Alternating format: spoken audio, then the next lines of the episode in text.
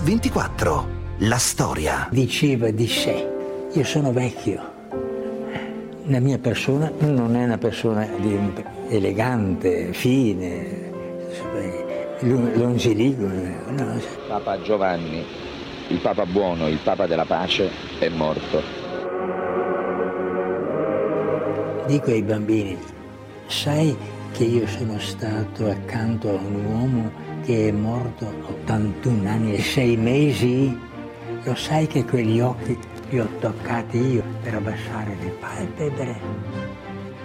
Ma io non ho visto morire un vecchio di 81 anni e 6 mesi, ma ho visto morire un bimbo, un bambino di 81 anni e 6 mesi.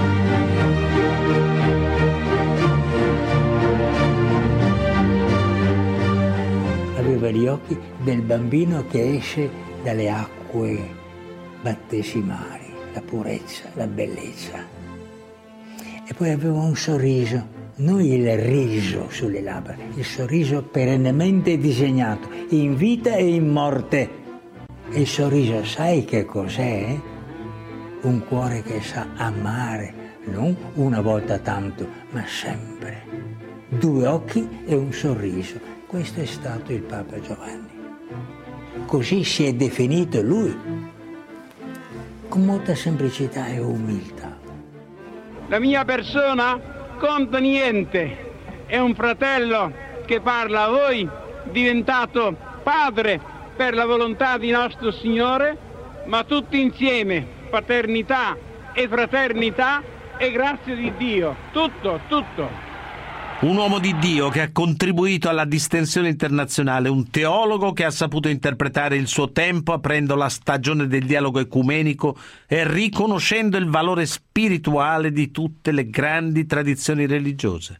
Oggi a Mix24 raccontiamo la storia di Giovanni XXIII, che a 50 anni dalla sua scomparsa rimane uno dei papi più popolari ed amati. Tutti lo ricordano come il Papa buono, ma Angelo Roncalli è stato soprattutto il Papa del Concilio Vaticano II.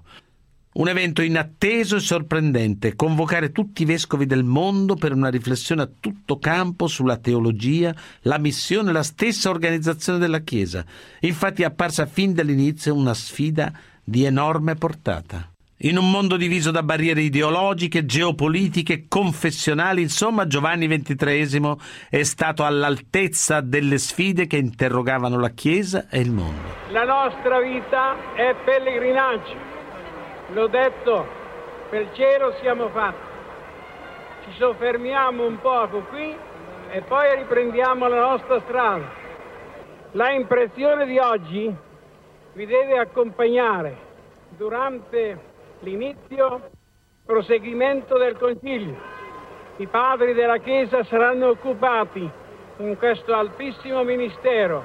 Voi dalle vostre case, dai vostri lavori, dalle vostre preoccupazioni, unitevi in spirito sempre alla Santa Chiesa, che prega così, che pensa così, che lavora così. 10 ottobre 1962 si apre il Concilio Vaticano II. Un concilio pastorale negli anni della guerra fredda tra Khrushchev e Kennedy, quasi un secolo dopo l'ultimo concilio mai giunto a conclusione. Il Papa vuole discutere il ruolo della Chiesa nel mondo. Gaudet Mater Ecclesia. Gaudet Mater Ecclesia. Gioisce la Madre Chiesa. Con questo discorso Giovanni XXIII apre il concilio. Duemila vescovi da tutto il mondo, un fatto mai accaduto. È necessario rivedere e rivitalizzare tutta l'azione della Chiesa in relazione ai cambiamenti epocali e adeguarla al momento storico che si sta vivendo. Tra i temi conciliari, tre sono i punti fondamentali. Primo punto. La Chiesa deve comunicare al mondo con un linguaggio nuovo, il Vangelo deve parlare alla gente. Questa la testimonianza del giornalista dell'Avvenire d'Italia, Raniero Lavalle. Quando il concilio viene convocato, io allora facevo il giornalista, ero direttore dell'Avvenire d'Italia, quindi avrei dovuto insomma, capire molto bene cos'era un concilio, invece non capì affatto, ma nessuno capì. e pensavamo che fosse sì come una delle tante cerimonie del Vaticano, della, di Roma, un po' più importante, più lunga. E poi man mano che la, la prima sessione andò avanti ci si accorse di una cosa assolutamente imprevista, che il concilio faceva notizia. Nella Chiesa accadeva qualcosa, qualcosa di nuovo che si doveva raccontare giorno per giorno. Secondo punto. La Chiesa deve superare la divisione con i cosiddetti fratelli separati, siano essi ortodossi o protestanti. I rappresentanti di queste ed altre chiese partecipano infatti alle sessioni conciliari in qualità di osservatori. Queste le parole del teologo Paolo Ricca. Io ero presente al Concilio Vaticano II come giornalista per incarico dell'Alleanza Riformata Mondiale che è un'organizzazione che riunisce tutte le chiese riformate, cioè protestanti del mondo, paradossalmente, pur vivendo in Italia, essendo italiano, come valdese, come protestante, fino a quel momento avevo conosciuto il cattolicesimo soltanto sui libri, perché c'era una specie di apartheid confessionale sia dei cattolici nei confronti dei protestanti in Italia, sia dei protestanti nei confronti dei cattolici. Terzo punto. La Chiesa deve smettere di lanciare anatemi e minacciare punizioni, deve ascoltare e capire il mondo. Così il Papa la sera dell'11 ottobre, nella giornata di apertura del Concilio Ecumenico Vaticano II, fa un discorso che tutti ricordano. Cari figlioli, sento le vostre voci. La mia è una voce sola, ma riassume la voce del mondo intero. Qui tutto il mondo è rappresentato. Si direbbe che persino la luna si è affrettata stasera, osservatela in alto, a guardare a questo spettacolo un Papa che ascolta, che non si preoccupa solamente di predicare, di fare omelie, ma ascolta gli altri, i non cristiani, i non credenti, ascolta tutti. Su Radio 24 stiamo raccontando la storia di Papa Giovanni XXIII, subito dopo la viabilità.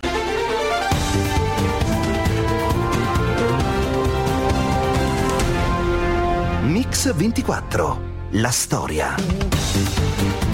Rieccoci a Mix24, oggi raccontiamo la storia di un uomo inedito, Giovanni XXIII, il Papa Buono che nel 62 dà il via al Concilio Vaticano II, una riforma rivoluzionaria della Chiesa. Gli ostacoli da superare sono molti, ma Papa Roncalli, che nel 62 a 81 anni può contare oltre che sulla forza delle sue idee, su una grande esperienza maturata nel corso di una lunga e prestigiosa carriera da diplomatico. Quella di Angelo Roncalli del resto è un'esperienza di vita e di fede incentrata da sempre sul dialogo. Così racconta lo storico Melloni. Roncalli quando diventa papa si trova appiccicata un'etichetta, quella del papa buono. In realtà eh, Roncalli appartiene alla grande qualità della diplomazia vaticana.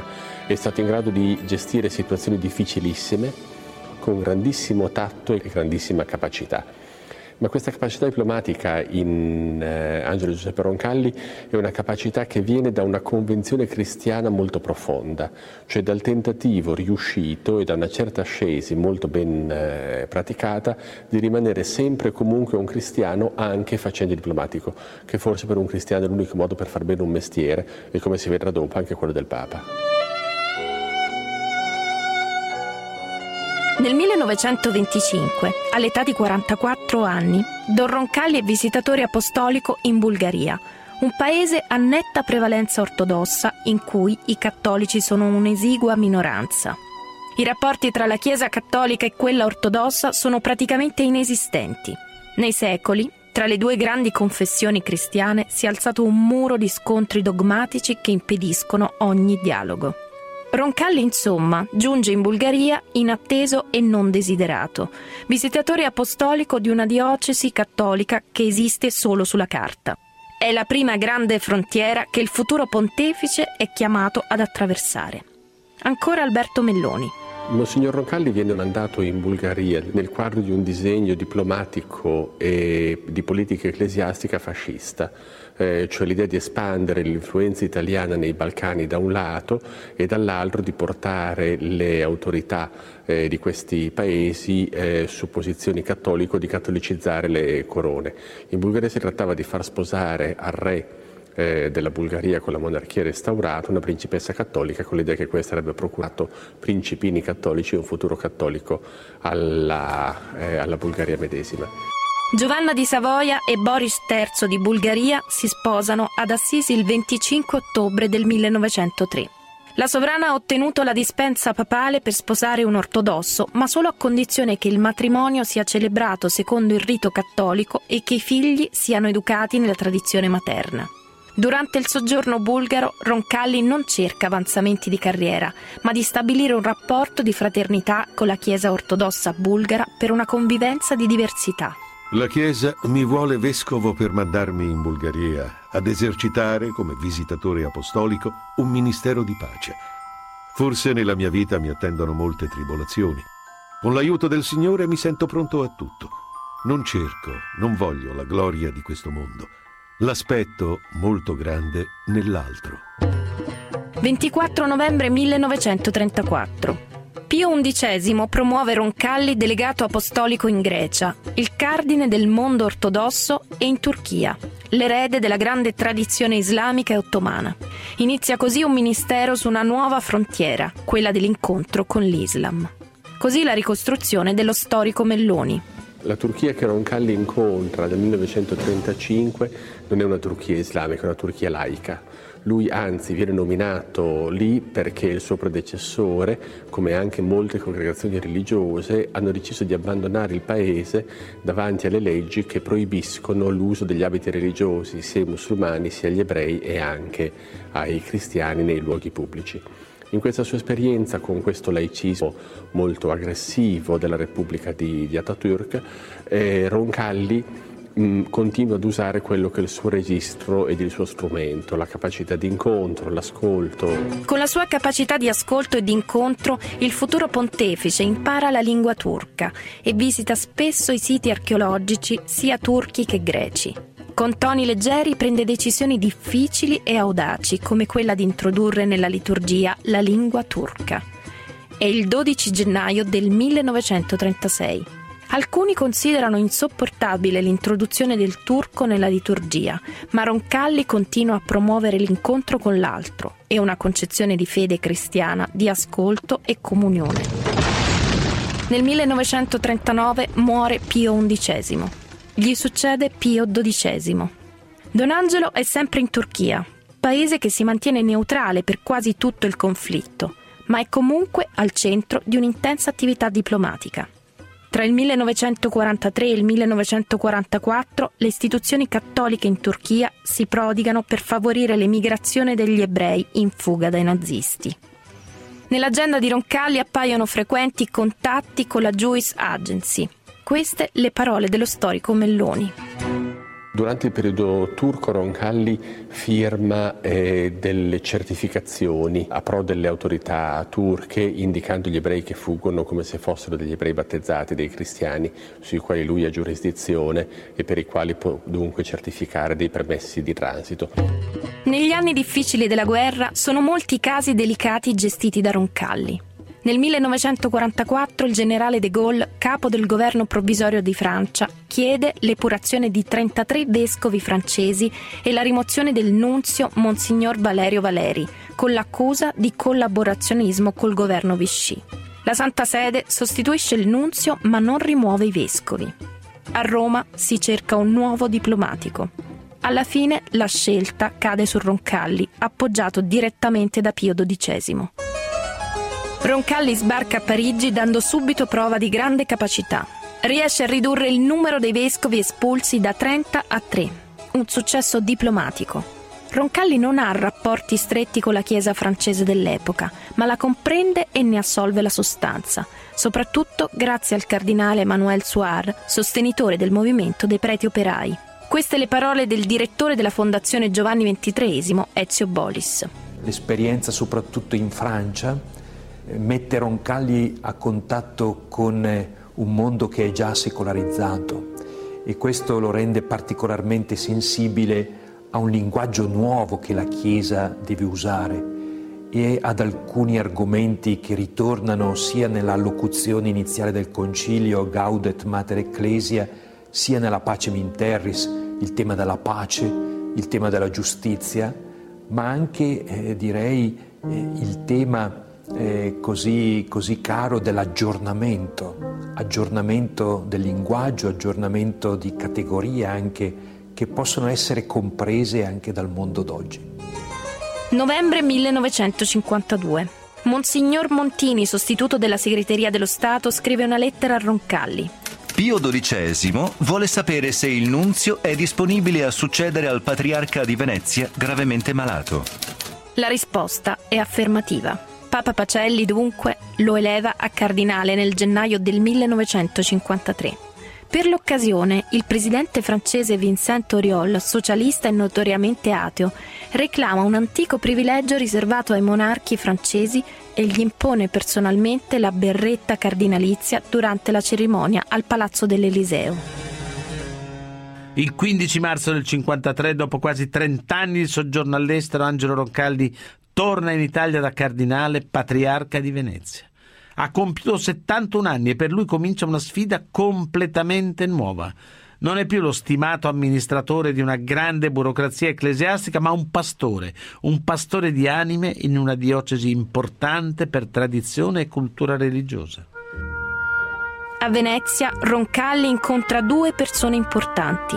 Loris Capovilla, destinato a diventare il suo fedele segretario personale, e Maria Vingiani, una dinamica dirigente delle belle arti che dopo il periodo di interruzione dovuto alla guerra riesce, in quegli anni, a rivitalizzare la Biennale. Queste le sue parole. Inizio il mio ministero diretto in una età, anni 72, quando altri lo finisce. Mi trovo dunque sulla soglia dell'eternità.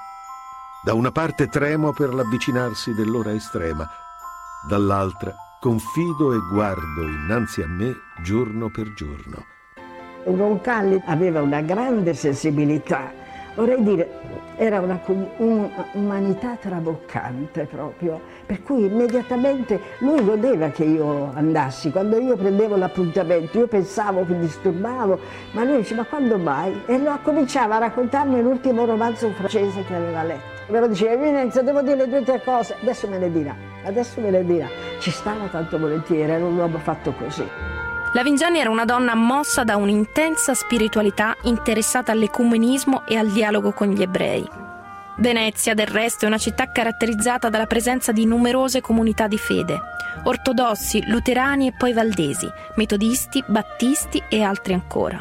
Ma soprattutto Venezia vanta un'antica presenza ebraica concentrata nel ghetto. Da questi presupposti, proprio negli anni veneziani di Monsignor Roncalli, nasce a Venezia l'embrione di un movimento ecumenico.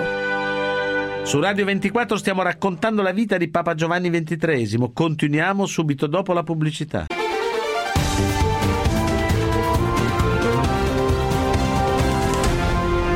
Mix 24. La storia.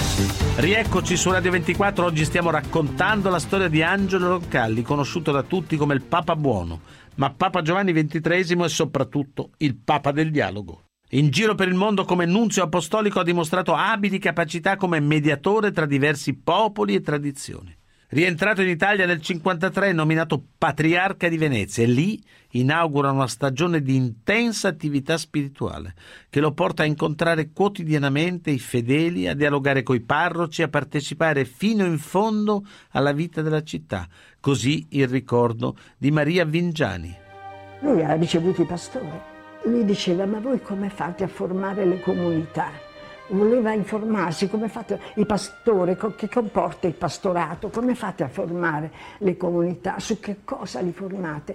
La risposta fu quasi corale sulla scrittura, eminenza sulla scrittura. Noi abbiamo la Bibbia, Antico e Nuovo Testamento. La pastorale della Quaresima di quell'anno fu sulla parola di Dio, la Bibbia. La Bibbia non esisteva da noi, non si conosceva, non circolava la Bibbia a Venezia, io l'ho conosciuta dopo. 15 febbraio 1956. La lettera pastorale per la Quaresima celebra il quinto centenario della morte di San Lorenzo Giustiniani. È incentrata sul tema del ritorno alla Bibbia e del suo insegnamento al popolo. Fino a questo momento, in ambito cattolico, il testo sacro della cristianità è poco conosciuto e se ne sconsigliano lo studio e la lettura individuali. La lettera corregge questa impostazione e ricorda che prima del Concilio di Trento esisteva una tradizione di lettura e di ascolto della Bibbia. Proprio di questa energia, afferma Roncalli, il cattolicesimo ha bisogno per rinnovarsi. Settembre 1958. Un anziano signore fa visita all'ufficio dell'assessore Maria Vingiani. Un certo giorno mi annunciano, eh, professoressa, c'è una persona molto anziana che vuole, vuole parlarle. E allora dico, ma faccio entrare, mi stupivo che mi dicessero queste cose. È una vecchia conoscenza parigina di Roncalli, Jules Isaac, un ebreo francese che ha perso la moglie e i due figli nella Shoah. Isaac, storico di professione, è autore del libro Gesù e Israele e fondatore del primo gruppo di amicizia ebraico-cristiana. Sta promuovendo una campagna contro l'insegnamento del disprezzo verso gli ebrei che tanto peso ha avuto nella cultura cristiana. E mi dà un libro, Gesù e Israele, con la dedica già scritta dicendo le pacte d'alliance conclu- spera che io resti fedele au pacte d'alliance conclu a Venise con tanto di data questo patto di alleanza. Quindi mi dà questo libro dove c'è scritto che io devo essere fedele a questo patto di alleanza. Io naturalmente lo tranquillizzo, sono anziana, mi fa tenerezza. Poi io dico, vede quel palazzo, la piazzetta dei Leoncini, più in là, la basilica, quel palazzo là in fondo, quella è la curia patriarcale, è la sede dove vive il patriarca di Venezia. Lì c'era un Calli, lei lo conosce gli occhi nel vuoto dice soltanto non resterà qui molto. La profezia si avvera. Un mese dopo, il 9 ottobre del 1958, muore Pio XII e per la prima volta Roncalli partecipa al conclave. Siamo andati a salutarla alla stazione e alla stazione mi chiede di cantare una canzone napoletana. O sole mio. Eh, era la mia passione poi così insomma va bene, perché il sole, la vita, la luce, no? la luce, la verità, tutto è sole e allora ci metti dentro tutto.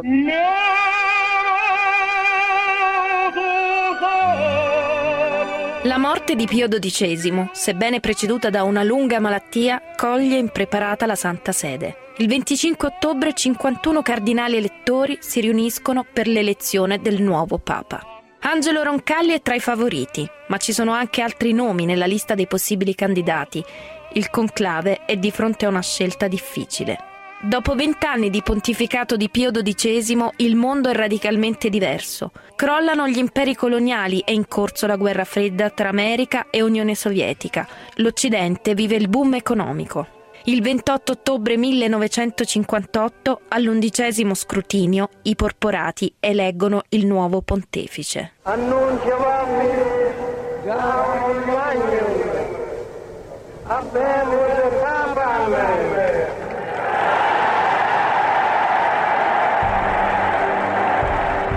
28 ottobre 1958. Angelo Roncalli è Papa.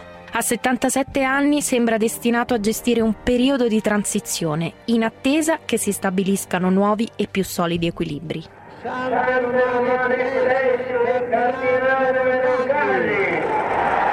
Naturalmente io ero andata a Roma, tutte le mattine ero in piazza, eh, era con la Fuci, non è che me l'aspettavo, ma un presentimento c'era, all'improvviso Venus, Papa, Angelo, non ha neanche finito la parola, ho gridato in una maniera tale che hanno preso paura attorno che io svenissi. Così racconta il segretario personale di Giovanni XXIII, Monsignor Loris Capovilla, in un'intervista a Sergio Zavoli del 1969. A un mese dalla sua elezione, una passeggiata nei giardini vaticani. Papa Giovanni, il suo bastoncino in mano come usava durante le passeggiate, e lo sento fare questa riflessione. Eccoci ormai Papa da un mese. Abbiamo fatto parecchie cose. Veramente se i signori cardinali venissero a dirmi siamo soddisfatti de, di questo ufficio, di questo servizio che lei ha fatto, mi importerebbe poco, potrei tornarmene anche a Venezia, anche io veramente feci subito notare, a Venezia non ci può più andare perché c'è già un successore. Egli sorrise e disse, va bene, potrei lasciare ugualmente. Comunque, dopo un mese abbiamo fatto qualche cosa, abbiamo dato l'avviamento a un buon lavoro e qualche cosa di nuovo si sta preparando mi resi conto in quel momento che gli aveva assunto nella sua piena responsabilità e corresponsabilità personale, ma in comunione con l'Episcopato di tutto il mondo, la successione di Pietro. Eh, si dice ma il Papa eh, eh, rappresenta diciamo, il governo per così dire, la, la, direzione della Chiesa Cattolica, ma per sé, se andate al fondo, se credete nel Vangelo e, se ritenete che sia degno di rispetto anche per l'esperienza di 20 secoli, e non si può negare che il compito del Papa non è chiuso unicamente a quelli che sono, hanno la professione diciamo, cristiana e cattolica particolarmente, ma il cuore suo deve espandersi, se rappresenta nostro Signore Gesù Cristo, evidentemente lo deve rappresentare in tutto. 25 gennaio 1959. A cento giorni dalla sua elezione, nella Basilica di San Paolo fuori le mura, Giovanni XXIII annuncia il gesto decisivo del suo pontificato, la convocazione del Concilio Ecumenico Vaticano II. Nel Vaticano I si era definita l'infallibilità pontificia. Roncalli vuole ascoltare, sentire i vescovi e vuole dare la parola alla Chiesa. Iniziano i lavori di organizzazione. Nel 1960 viene nominata la commissione preparatoria, presieduta dal Papa stesso, per definire il programma del concilio. 5 giugno 1960. Papa Giovanni istituisce il segretariato per l'unità dei cristiani, presieduto dal cardinale Agustin Bea. A dicembre si svolge una visita storica, quella dell'arcivescovo di Canterbury Geoffrey Francis Fisher. Per la prima volta dai tempi della Riforma, un papa incontra il capo della Chiesa anglicana un passo avanti anche verso la comunità ebraica. Da duemila anni i cristiani accusano gli ebrei di deicidio. Con sorpresa e sgomento di molti, nei riti della settimana santa, Papa Roncalli evita di rivolgersi agli ebrei con l'antica espressione perfidi giudei.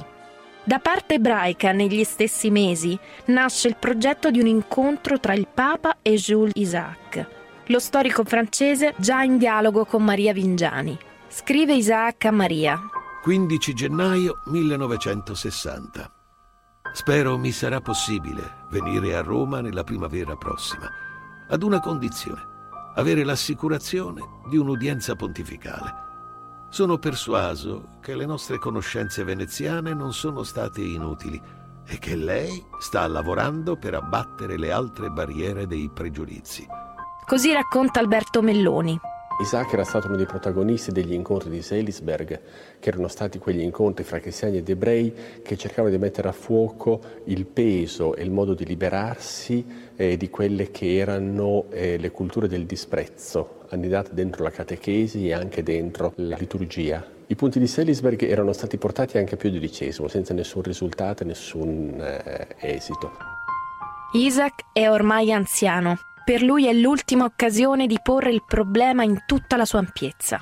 Non si incontra facilmente un Papa Giovanni. L'8 giugno Isaac arriva finalmente a Roma, ma trova delle difficoltà per fissare la data e l'ora dell'udienza. È disperato. Lavingiani si precipita all'hotel Commodore, lo trova lì con le lacrime agli occhi. Lui questo sosteneva, 84 anni, sono ammalato, viaggio con la febbre, non sento più, ancora un poco e non potrò più, ho una missione da compiere, spero che Dio mi conceda di portarla a terra. Lavingiani prende coscienza della gravità della situazione, corre in Vaticano per cercare di far capire che l'incontro è urgente. Le amicizie veneziane le giovano alla fine l'incontro ha luogo. Come dirà padre Schmidt, segretario del cardinal Bea, per vie legittime pur se improprie. È il 13 giugno del 1960, così il ricordo del segretario Capovilla. Ho presenti le difficoltà per questo incontro. Lo dobbiamo, dunque, questo incontro Papa Giovanni e Giù Isaac, lo dobbiamo a Maria Vinciani, e al cardinale tedesco Agostino Bea. Verso le 13.15 giunge il turno del professore. Nelle sue memorie Isaac descrive così quel momento. Egli incarnava la semplicità e questa semplicità contrastava singolarmente con il fasto e il decoro del cerimoniale che precedeva. Una sola cosa doveva dirgli, cioè mettere un papa di fronte alla presa di coscienza, questa Chiesa tanto importante, questo Cristo tanto importante, ma che ne avete fatto? Isaac ha portato con sé un dossier che dimostra come la catechesi cattolica tridentina contenga gravissimi pregiudizi nei confronti degli ebrei e contrasti con l'autentica tradizione della Chiesa. Queste le parole del segretario Capovilla. E io sento ancora questo umile uomo anziano che guardando al Papa Giovanni gli domanda, Santità, possiamo pensare di ottenere anche noi un po' di giustizia?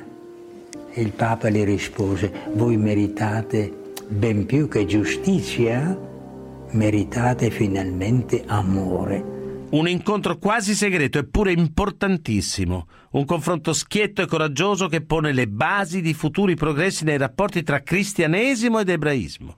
Dal dialogo tra Jules Isaac e Giovanni XXIII nasce infatti un documento fondamentale, il Decretum de Judeis, un testo predisposto fin dalle fasi preparatorie del Concilio.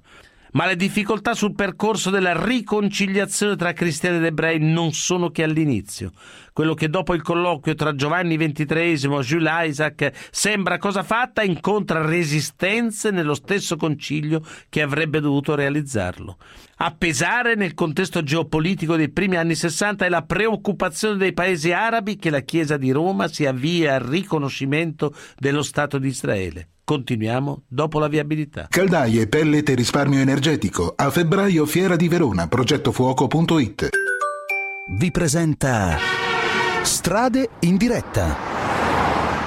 5 km di coda per un veicolo in panne sulla 4 Venezia-Trieste tra San Donà di Piave e la tangenziale di Mestre in direzione di Venezia. Ci spostiamo a Roma, c'è coda dopo un incidente tra più veicoli sulla Roma-Fiumicino tra via della Magliana e Parco dei Medici in direzione dell'aeroporto. Inevitabili le ripercussioni anche sul viadotto della Magliana tra la via Cristoforo Colombo e la Roma-Fiumicino. A Milano code per un nuovo incidente sul tratto urbano della 4 verso Torino tra la tangenziale est e Sesto San Giovanni. Resta trafficato il raccordo anulare di Roma, ci sono code a tratti tra Selva Candida e la via Salaria in carreggiata interna e tra la Prenestina e la Tiburtina in carreggiata interna. Per lavori code di 2 km sulla Firenze-Pisa-Livorno, per chi viaggia verso Livorno tra Ponte d'Era Est e Ponte d'Era Ovest. Per il momento è tutto, strade di nuovo in diretta tra un'ora.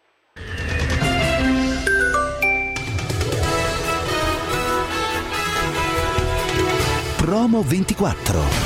Amanti del caffè, esperti di aroma, cultori del gusto. Sono così i veri italiani. E i veri italiani hanno il diritto di trasformare ogni tazzina in un espresso perfetto, estraendo direttamente a casa propria il massimo dell'aroma dai chicchi freschi appena macinati. Una tecnologia che le automatiche Saeco garantiscono da oltre 25 anni. E perché l'esperienza del gusto su misura possa durare il più possibile, Saeco regala un caffè lungo un anno. Chi acquista entro dicembre un'automatica Saeco, come la nuovissima Super Compatta Minuto, riceverà una maxi confezione da 3 kg di pregiatissimo caffè Illy. Modelli in promozione e regolamento nei punti vendita e su philips.it slash promozioni.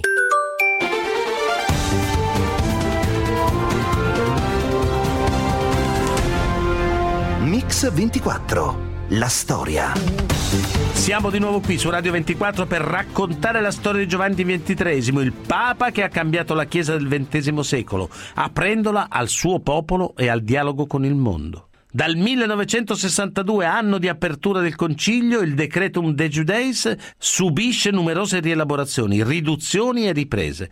Alla fine il nuovo testo passa, con un linguaggio più inclusivo, sostiene le ragioni del dialogo dei cristiani non solo con gli ebrei, ma anche con i musulmani, i buddisti, gli induisti e le altre grandi religioni.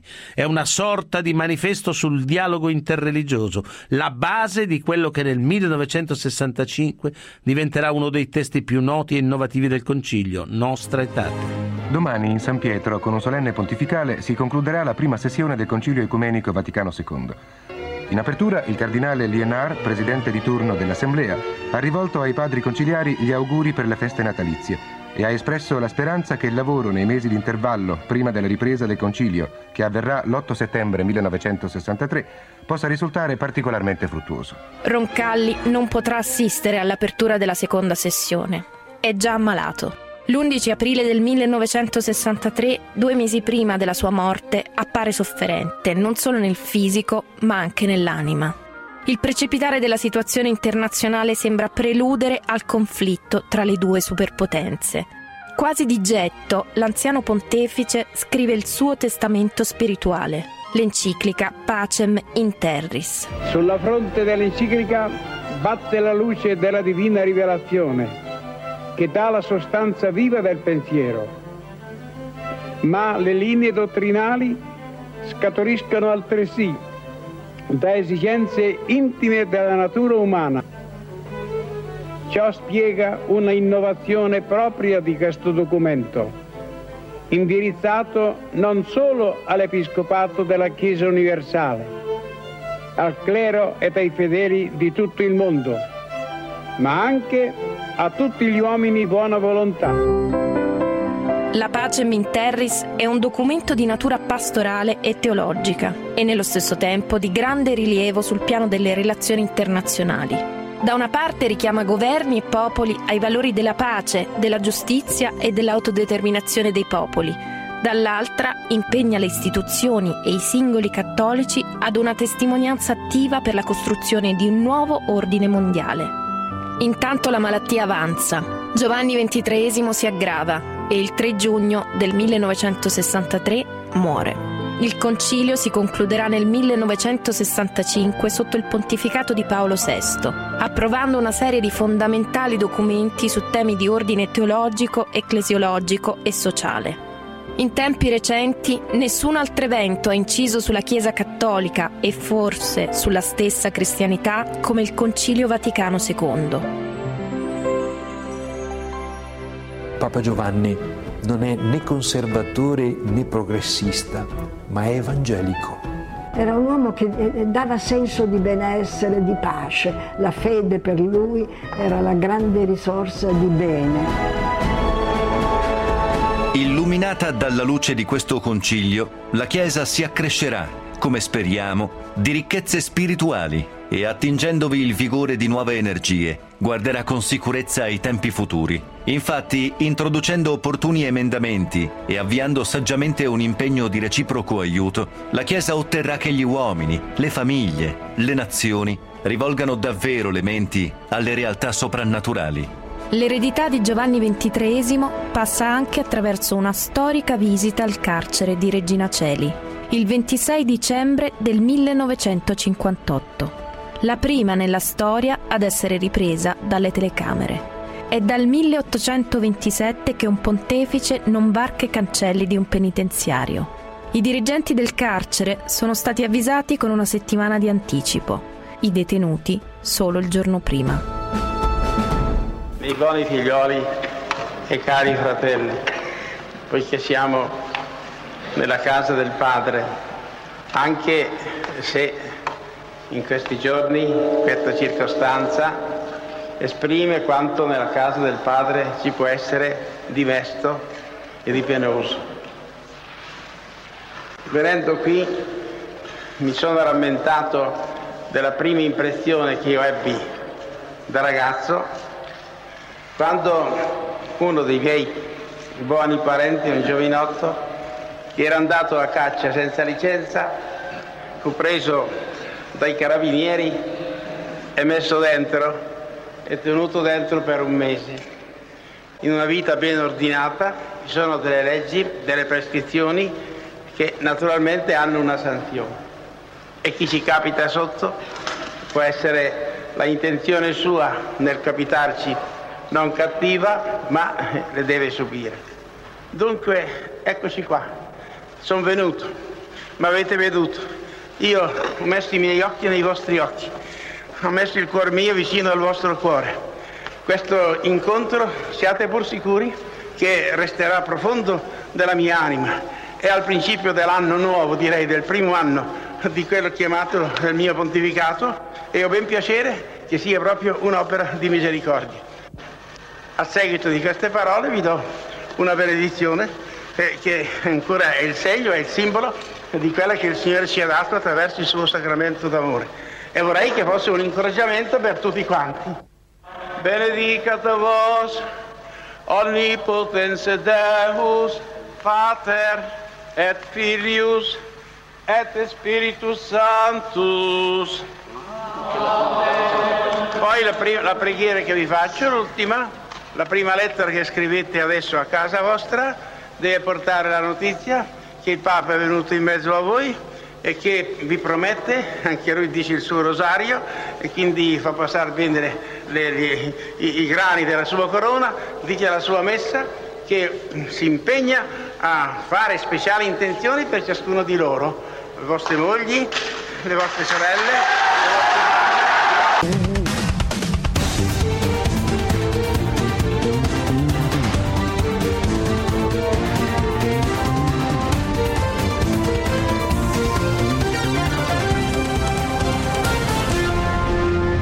24